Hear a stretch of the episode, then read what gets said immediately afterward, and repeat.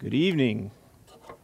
If you have your Bible with you, I'd encourage you to turn over to 1 Timothy 2. 1 Timothy 2, we'll be reading from there in just a few moments. We'll be in several places throughout your Bible tonight, but we'll be beginning in 1 Timothy 2 here in just a few moments. And as Roger mentioned, there is a handout tonight that will go along with my lesson, and I hope you had a chance to pick that up. If not, there's still some out there, I do believe.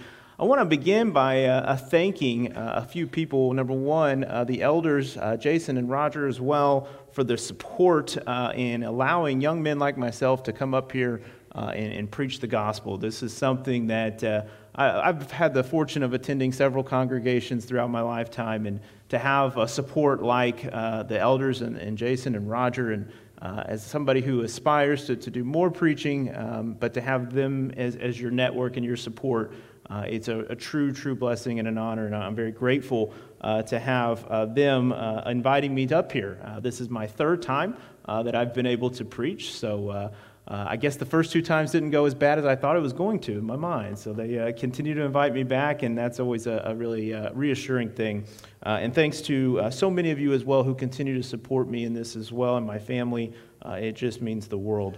I also want to thank our team up in the booth. I was a little worried all day long because Roger may have preached in the BC era before computers, but I have not. And so I was a little worried. I'd only seen really one sermon that was not intended, at least, to have technology. Only one sermon not on a PowerPoint. That was actually an overhead projector. And if you're too young to know what an overhead projector is, count your blessings, because that was a little worrisome this morning. But it does appear, and we'll find out here shortly, that our technology is working. And I'm very grateful to our team for getting that up and going and helping us all. You know, not everybody gets the chance to see, you know, everybody in action, and it's just a true blessing to be part of a congregation and a team like this.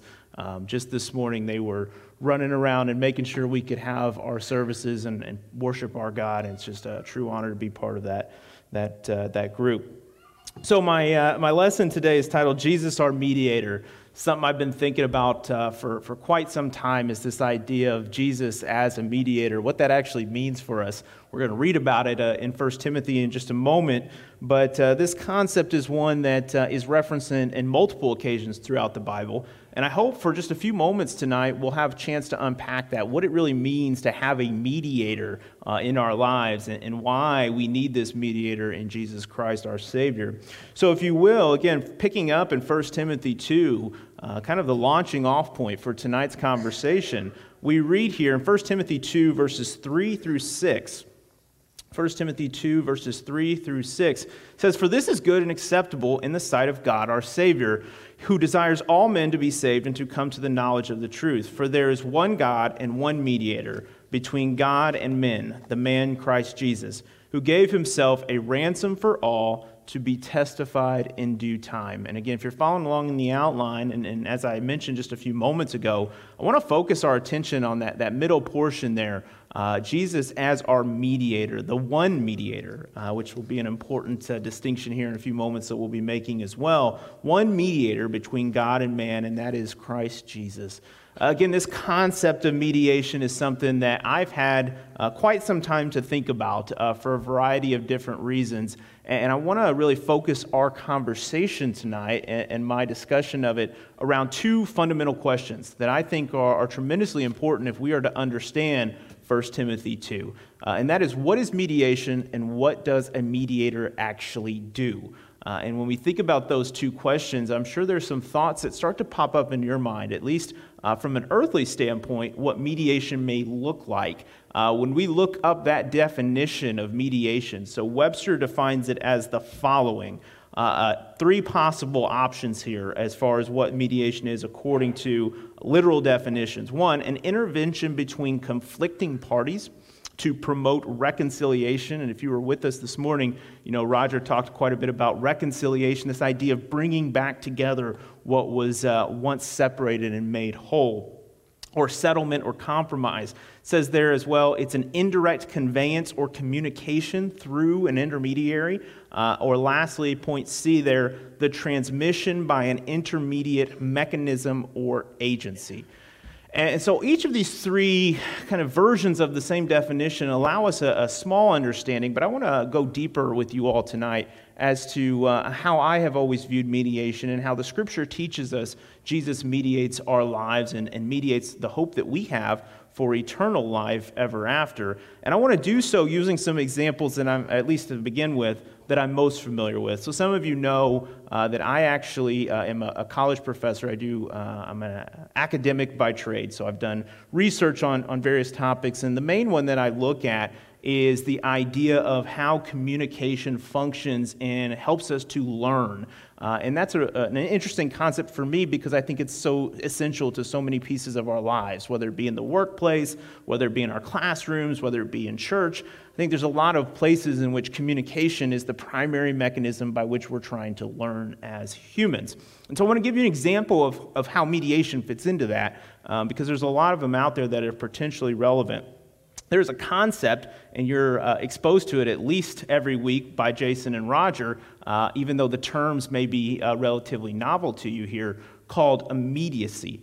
And what immediacy is what Jason and Roger do quite well. Jason, so I know this because I oftentimes will work in the booth, and I work with them on the recording. So we're tracking, Jason and Roger up here on the pulpit, and they're moving around a lot. You know how they get really excited, and maybe it's the slight difference in age, Roger, but Jason's a little bit more all over the place. So I'm always trying to track him down with the camera up there. But what we're talking about there is actually this concept known as immediacy. And immediacy is the behaviors that decrease psychological distance. And so I'll give you a few of as an example. So moving around, the actual process of using physical space is one of them. Gesturing is another, and Roger was forced to do a lot more of that today with no PowerPoint slides. So I remember he was making some kind of Pac-Man symbol at one point to try to show what would have been in his slides. Gesturing is part of that. Eye contact is a big part of that. Even something like verbal immediacy, which is calling somebody by name, right? And so, for instance, one of the things we know about immediacy, or one of the most interesting things about immediacy, why I'm always fascinated by, is there's a really strong relationship between those behaviors and people learning. And you think to yourself, why does Jason or Roger moving around on this pulpit, why do they moving around, gesturing, fluctuating their voices, making eye contact with me, how could that possibly help me to learn? Right, and let me give you an even more example. I'm going to pick on Alan here for a moment because Alan and I are golfing buddies. So, Alan, I'm looking at you. I'm making eye contact. I'm gesturing. I'm getting closer to you than most people in this room. I'm calling on you by name. Do you feel the learning just kind of elevating in your body? You do? Okay, I was hoping you would say no, actually, but that's wonderful. So...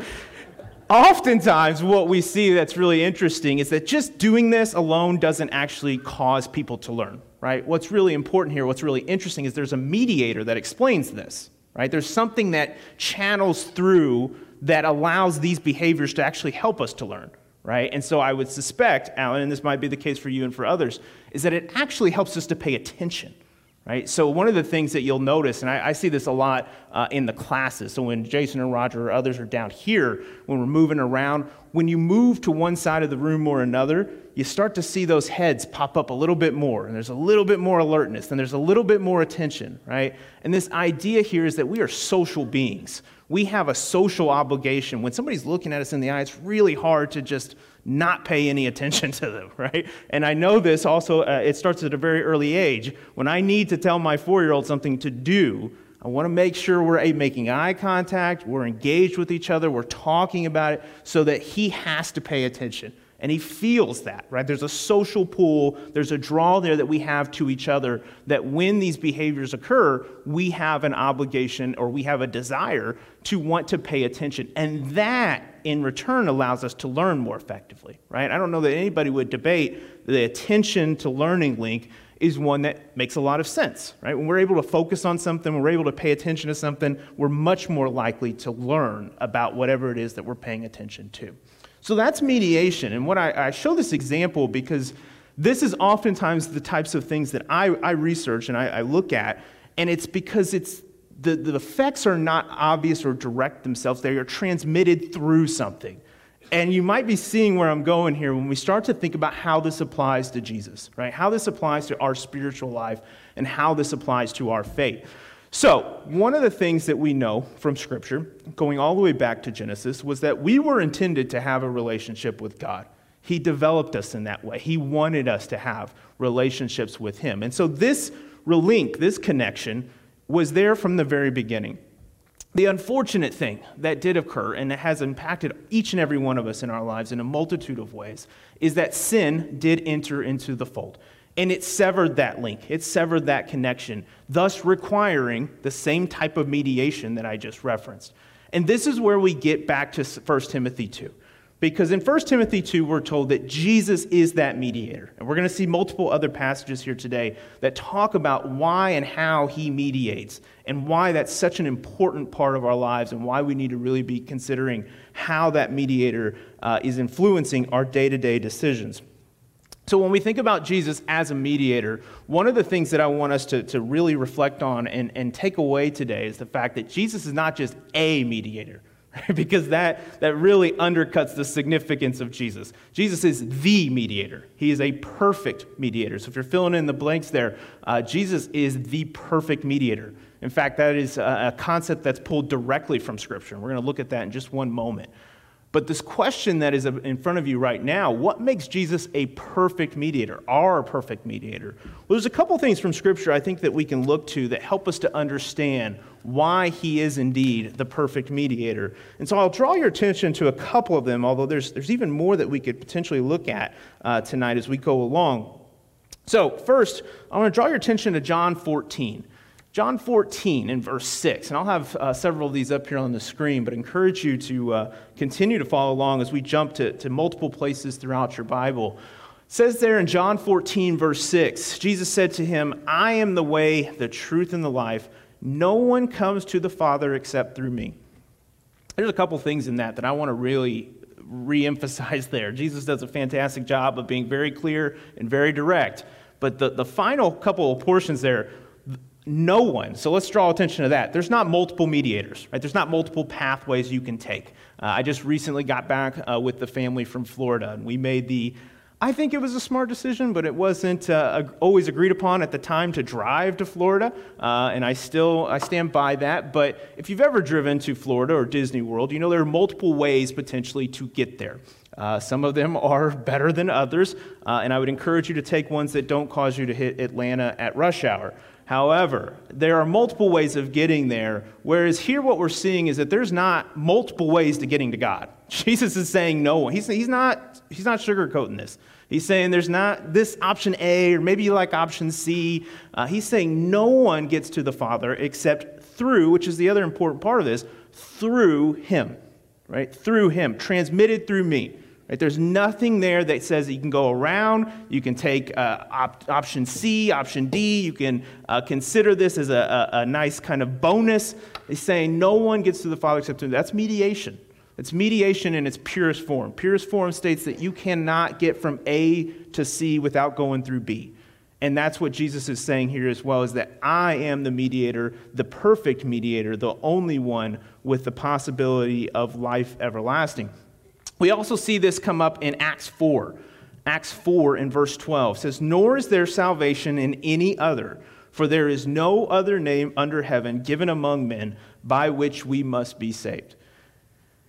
There's not too many more ways that you can reiterate this to say that Jesus is the one, the only, the perfect mediator, the one in which life is transmitted through, if it is to get to eternal life and to a connection and a relationship with God. We see a contrast, though, an interesting one, that if you were with us last Sunday, and it was last Sunday morning, Jason referenced this, and it kind of stuck with me throughout this last week so much. In fact, I picked his brain over lunch this week about this very idea. We were talking about Hebrews 8, and he starts with saying, Hebrews 8, verse 4 through 5, says, "For if he were on the earth, he would not be a priest, since there are priests who offer the gifts according to the law, who serve the copy and shadow of the heavenly things, as Moses was divinely instructed when he was about to make the tabernacle." And so one of the things I asked Jason, and one of the things that I've continued to study throughout this week and through the last several weeks as I've prepared for this, is there have been other mediators. In particular, Moses was a mediator from God to man. Right? And it states here, actually we'll read in the next verse, verse 6, But now he has obtained a more excellent ministry, inasmuch as he is also a mediator of a better covenant, which was established on better promises. So when we think about the Old Testament, we think about God's relationship to Israel, and we think about how he worked through Moses. We know that Moses did many things that, in fact, Jesus would go on to do as well, which was to communicate and translate the Word of God. But Moses couldn't do what Jesus did, which was to die for the sins that we have committed and to give us that hope of everlasting love and everlasting life with the Father who is in heaven. We read this again in multiple places, and we're going to continue to see different examples of that as we go along. So one of the last things I wanted to draw your attention to with respect to Jesus as the perfect mediator comes from Romans. Romans 8 in verse 34 says, "Then who then is one who condemns? No one. Christ Jesus, who died, more than that, who was raised to life, is at the right hand of God and is also interceding for us." There's a word there that's relatively new to the conversation, and we saw it actually back in the definitions from the Webster's, Merriam-Webster's, but it's new to this conversation in the sense that what does interceding mean? Right? What does that actually mean? We're going to see that this is something that is active and ongoing, which is actually maybe the best part of this good news, is that this is something that is available every single day. In fact, he is interceding for us right now at this very moment, and how truly special that is to have somebody who is not just a Savior who at one point did something really great for us. He's continuing to do something very great for us every single day, and he's interceding. Notice that the action on that verb is that it is present. This is occurring as we speak, as we move forward. He continues to be an intercession for us and for our prayers, for our communication, and for our relationship with God. So we've established that Jesus is the perfect mediator. But I want to introduce one additional layer before we talk about how he mediates, specific ways that Scripture teaches us that he continuously and actively intercedes on our part. I want to take a look at a differentiation or a distinction between a different word that I think oftentimes encapsulates the way the world looks at this idea. And so that's moderation. So I'm introducing a slightly different terminology here that I want to go back to the beginning and show you an example of how that's different. So moderation, what is that and what does that mean? Well, I'll go back to the examples and kind of the illustrations I was pulling from to start this with. When you think of moderation, it does not imply or does not require something to go through something else. And I'll give you a few examples, but we'll start with this one. When we think about that relationship, again, between attention and learning, most of us agreed. We nodded our heads. Yes, it makes sense that if you're paying attention, you're more likely to learn. There's a relationship there that doesn't require an additional intercession to explain. Well, moderation provides additional nuance to help us understand the importance or the enrichment of that relationship. And so let me give you an example. You've heard Roger a couple times, and you may have thought yourself about reflect on the time of our services, right? So that's an interesting concept that I've always wondered, because I, like at least Roger, we're early risers apparently, Roger. We like to see that sunrise, and if we could be here at 6:30 worshiping God on Sunday mornings, I think that would be fantastic. I'm not seeing a lot of nods of support for 6:30 a.m. worship services out there, which makes me believe, but also the research tells us, it doesn't create the most conducive learning environments for a lot of people. And so a lot of us would not benefit from that as much as Roger and I would like it to. And so what we're seeing there is actually a moderated relationship. Time can influence the relationship between attention and learning, but it doesn't require that be used to explain that relationship. So let me rephrase that just to make sure we're clear. Notice you can have a relationship between attention and learning without going through time, right? Now, time helps us to understand it better, but it's not a requirement for us to be able to connect the two dots, okay? So we used the example earlier that the more time you spend on something, the more likely you are to learn it. But if you're able to focus your attention, even for 5 minutes, you're able to learn something. Let me frame it in the reverse way for a moment. Just because we have services at 9:30 a.m. on a Sunday morning doesn't mean you couldn't learn about God at other times by giving him your attention at 4 p.m. on a Saturday afternoon, right? So it's not a requirement. It's not a prerequisite. It's not an intermediary. Does that make sense? So when we think about this idea of moderation versus mediation, the thing that worries me most the thing that oftentimes I notice and observe, and I've noticed it maybe because it's been the focal point of my mind over the last several days, but I noticed it a lot even today. I noticed that Jesus oftentimes is framed as a moderator between the world and God, rather than the mediator that Scripture often teaches us about. Okay, and so when we think about that, we know, and let me be very clear, there's a blank that I want you to fill in, and I want you to, as much as you can, bold it. Jesus as a moderator does not align with Scripture. And I'm going to explain exactly what I mean by that, and I want to give you some examples as well that I think illustrate this. But Jesus as a moderator, I know these two terms might be somewhat foreign if you don't use them regularly, but as a moderator, it is not aligned with Scripture. And let me explain what I mean by that. So when we talk about the world's relationship with God, you've heard expressions said to you, and if you've been on this earth long enough, and it only really takes a few days, to figure out that people will say things like, my God does this, right? My God would never, my God that. How do we have so many versions of our God? Well, the reality is that the world is not channeling their understanding of God or their relationship of God through Jesus. What they're doing is they're creating their own pathways to him, right? Now, Jesus, in many cases, is an added bonus. Notice the pluses or the minuses there. Yeah, I love Jesus on Easter. Yeah, Jesus on Christmas. I tell you, that Jesus is my favorite, right? That's a Jesus that I can really appreciate. Who doesn't love a birthday, right? But when we think about the Scripture, what we see here is that it's not a mediator, or it's not a moderated relationship that we learn about. I draw your attention back to John 14. John 14, we read, and I want to emphasize this again. Jesus said to him, "I'm the way, the truth, and the life. No one comes to the Father except through me." It's not an added bonus. It's not something that you can make up what you want around Jesus so that it's more digestible. I go back to, there's some interesting marketing research that started to emerge in the 1970s. And for those who were around at that time and familiar with that time, you know that there was a trend that started around Burger King, but many others adopted a version of it, have it your way, right? Have it your way was a slogan of Burger King for many, many years. And it was a reflection, a small reflection of a much larger concept, which is individualization. We've wanted things our way for a long, long time. In fact, when I was talking to Jason about this at lunch, we were at Panera, and I looked over and we were talking about the menu. I said, how many combinations do you think we could order if we wanted it? And we started trying to do just a few numbers, and we got up to hundreds, if not thousands, of combinations of orders. We could have it our way. Do we want soup? Do we want a sandwich? Do we want a Pepsi? We can just pick and choose everything we want. And there's a lot of benefits with that when we think about an earthly sense. But there's a lot of really dangerous ways of thinking when we start to apply that to Scripture and we start to apply that to our spiritual life. We don't get to have it our way. We don't get to have Jesus when it's convenient to us.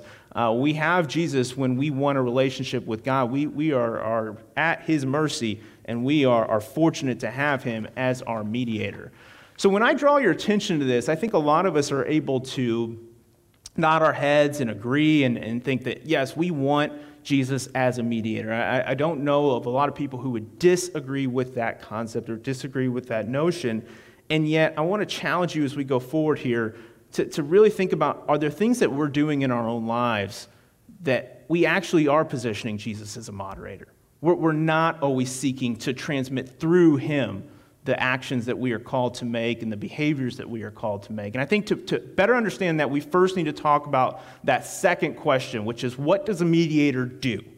But I want to circle back around here before the end of this and revisit that challenge and maybe even share with you a challenge of my own that reflects on how constant and regular that decision is whether or not we're seeking to use Jesus as a mediator or as a moderator. So, the question, what does a mediator do? I think that's an important one. I think that's one that we could spend quite a bit of time talking about, but I want to be cognizant of our time. So I'll just limit to three for tonight. Three ways that Jesus offers us mediation. One of them that is near and dear to my household is that Jesus mediates our prayers. And I say near and dear to my household. It should be near and dear to all of our households. But I have a 4-year-old and now a 2-year-old who are starting to compete with who gets to say amen at the end of a prayer. And I try to tell them that it's not something that's limited to just one person, but the idea of praying in Jesus' name is something that is scriptural. It is something that we are called to do. In fact, we see it referenced in a couple of occasions. I'll draw your attention to one. That's John 14, verses 12 through 14. It says, "Most assuredly I say to you, he who believes in me, the works that I do, he will do also.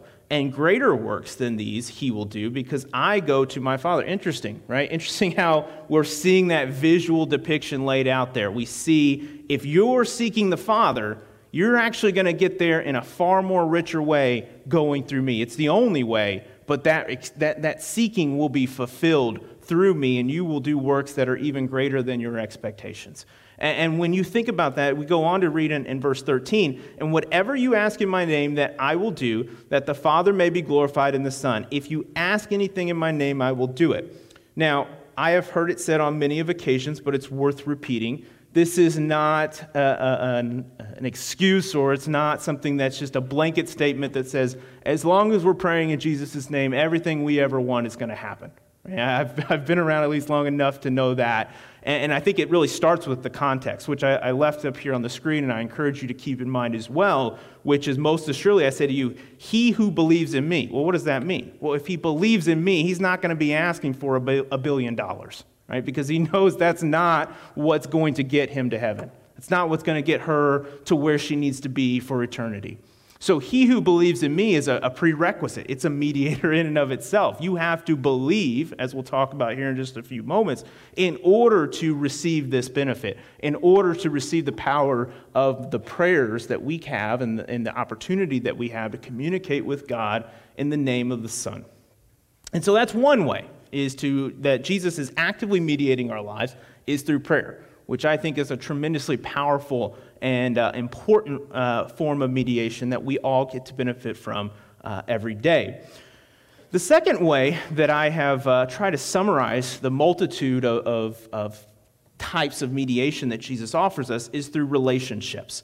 Jesus is an active and living example and a means by which we are expected to engage with those around us.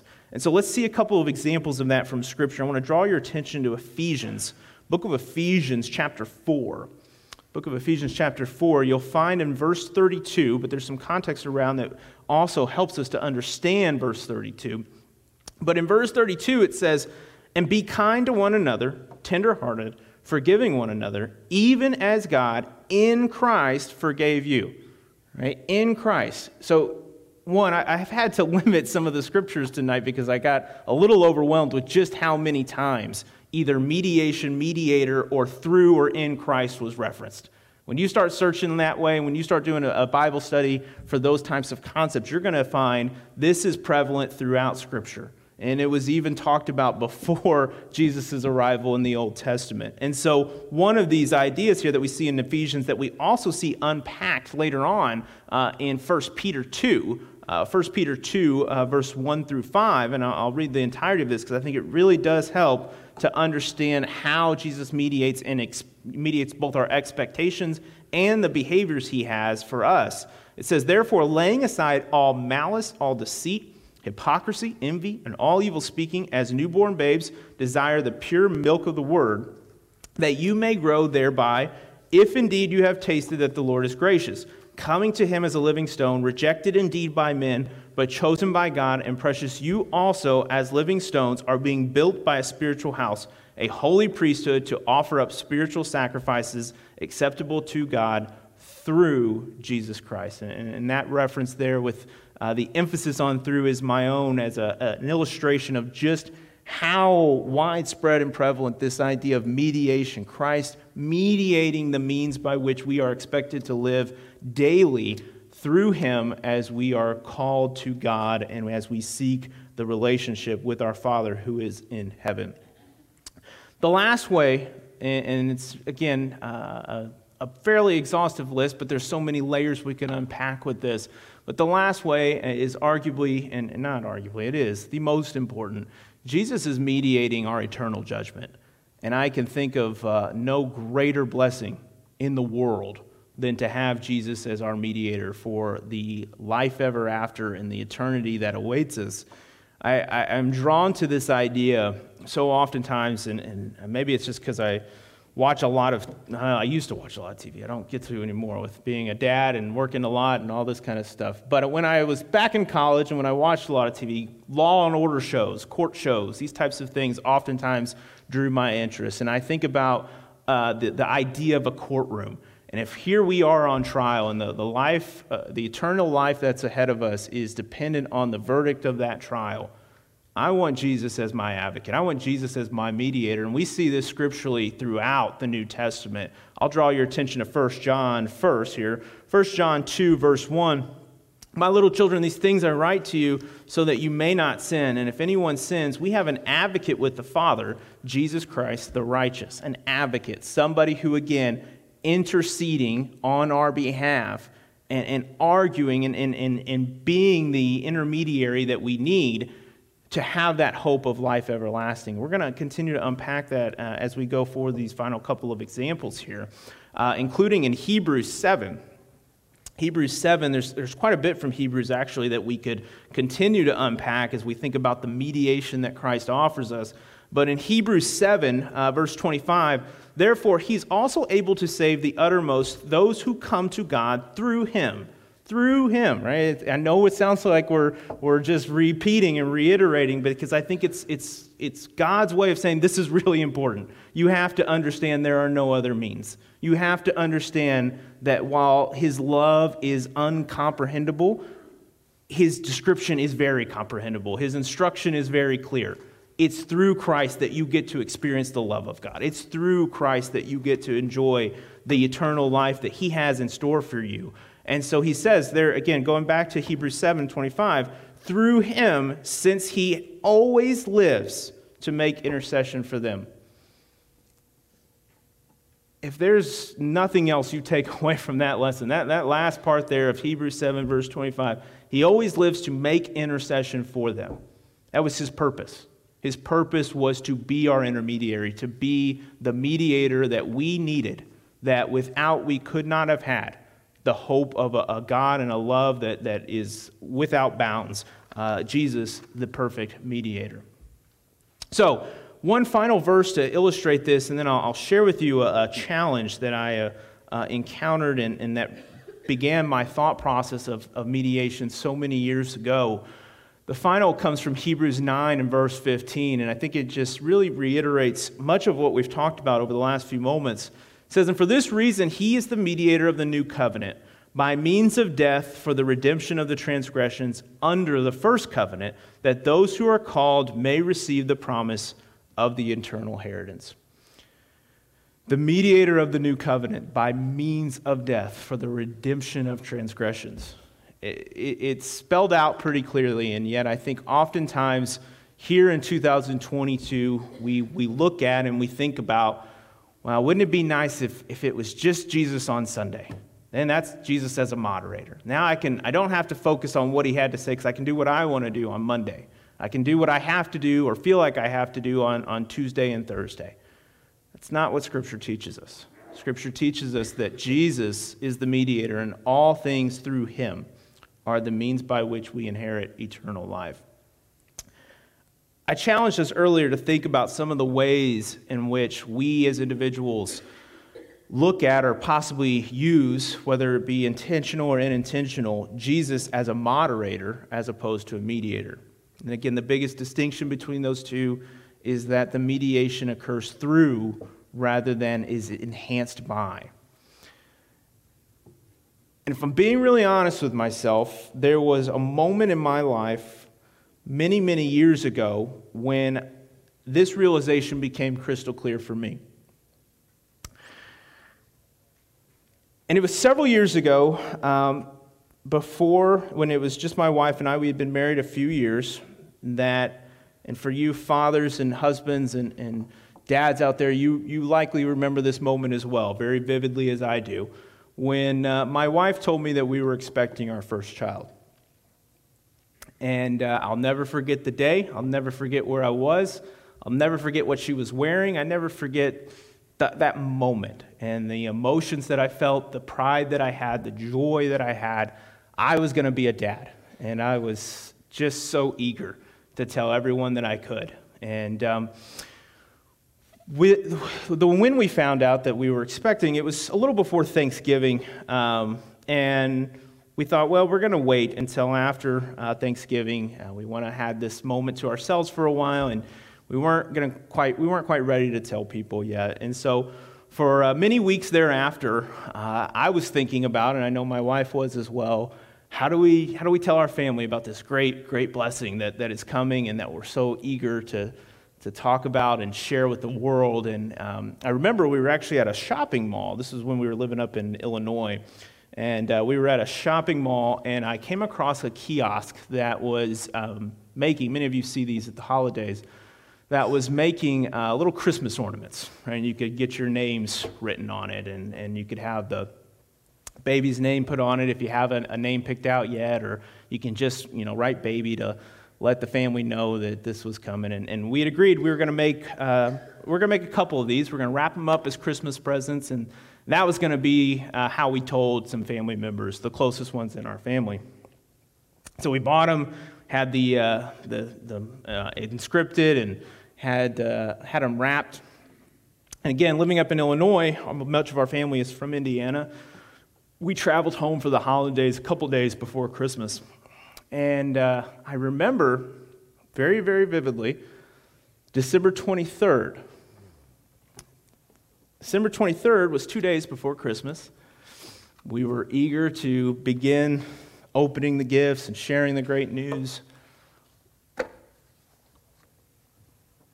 When it became clear that something was wrong, and over the next couple of hours, we had a couple phone calls and a doctor's visit, and we had a miscarriage. And I remember some of the first thoughts that I had in my mind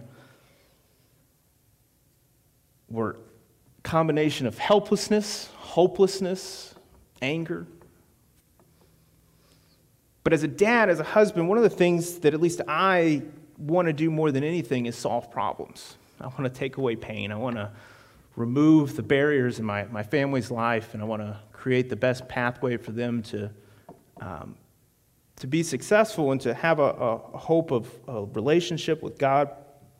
And I remember for the first time in my life feeling absolutely lost, absolutely helpless, absolutely hopeless. And as I think back on that, and as I did in that moment as well, I should have put my feelings through Christ. I should have used him as a mediator. Instead, like I challenged each and every one of you, I realized I used that time to look at Christ as a moderator. It wasn't convenient for me at that time. Didn't help me channel my frustrations, at least in my thoughts at that time. And it was the absolute wrong decision to make. I tried to solve that problem myself. I tried to find the right words to say, try to find the right things to do. And what I should have been doing was reading Scripture. What I should have been doing was looking at Proverbs. Proverbs 3, verse 5 through 6, trust in the Lord with all your heart. Do not lean on your own understanding. In all your ways acknowledge him, and he will straighten your paths. Not when it's convenient, not when you want it to, not when things are going right. All your heart, all your time. Mediator, not moderator. And so as you think about this lesson tonight, I hope some things remind or stay in your mind. I hope some things resonate with you. I hope that as you think about whether or not Jesus is currently and actively living in your life as a mediator, you think about the consequences of if he's not. Without Jesus, that relationship, that link with God, no matter how we can justify or rationalize or explain it in our own minds, the relationship with God doesn't exist. The relationship with God can't exist. There's one means by which we are instructed and called to connect with the Father in heaven, and that is through His Son, through our Savior, through Christ Jesus. If you're here with us tonight, and if you've had hardships of any kind, and you're seeking a mediator, like I was seeking a mediator, if you're seeking a path forward, like I was seeking a path forward, if you're seeking a means by which you can have life, hope, a relationship with the God who created you, it's through Christ Jesus. If you haven't been able to establish that relationship, tonight is the perfect night. There is no better time than tonight. Tonight represents a moment that can change your life forever. And let me be very clear, this lesson is not just for those who are not Christians. This is a lesson that maybe is as applicable, if not more applicable, for those who are. Oftentimes, we look at Christ and we look at our relationships with the Father and we think we're using Him as a mediator. But there are times in which if we are honest with ourselves, we're seeing and using Him as a moderator, only when it's convenient. Or maybe when it's too hard, we turn away. That's just not the answer. And if you have fallen short in any way of seeking Christ as our mediator or as your mediator, the invitation is for you as well. You have brothers and sisters here who are the first to lend a hand, the first to offer a prayer, and they'll do whatever they can to help you reconcile that relationship with Christ, which in turn will allow you to reconcile that relationship with God. So if there is anything that we can do tonight to draw your attention and to bring you closer to the mediator that is Christ Jesus, please let it be known as we stand and sing the song of invitation. Grab your songbook, please, and turn to number 63.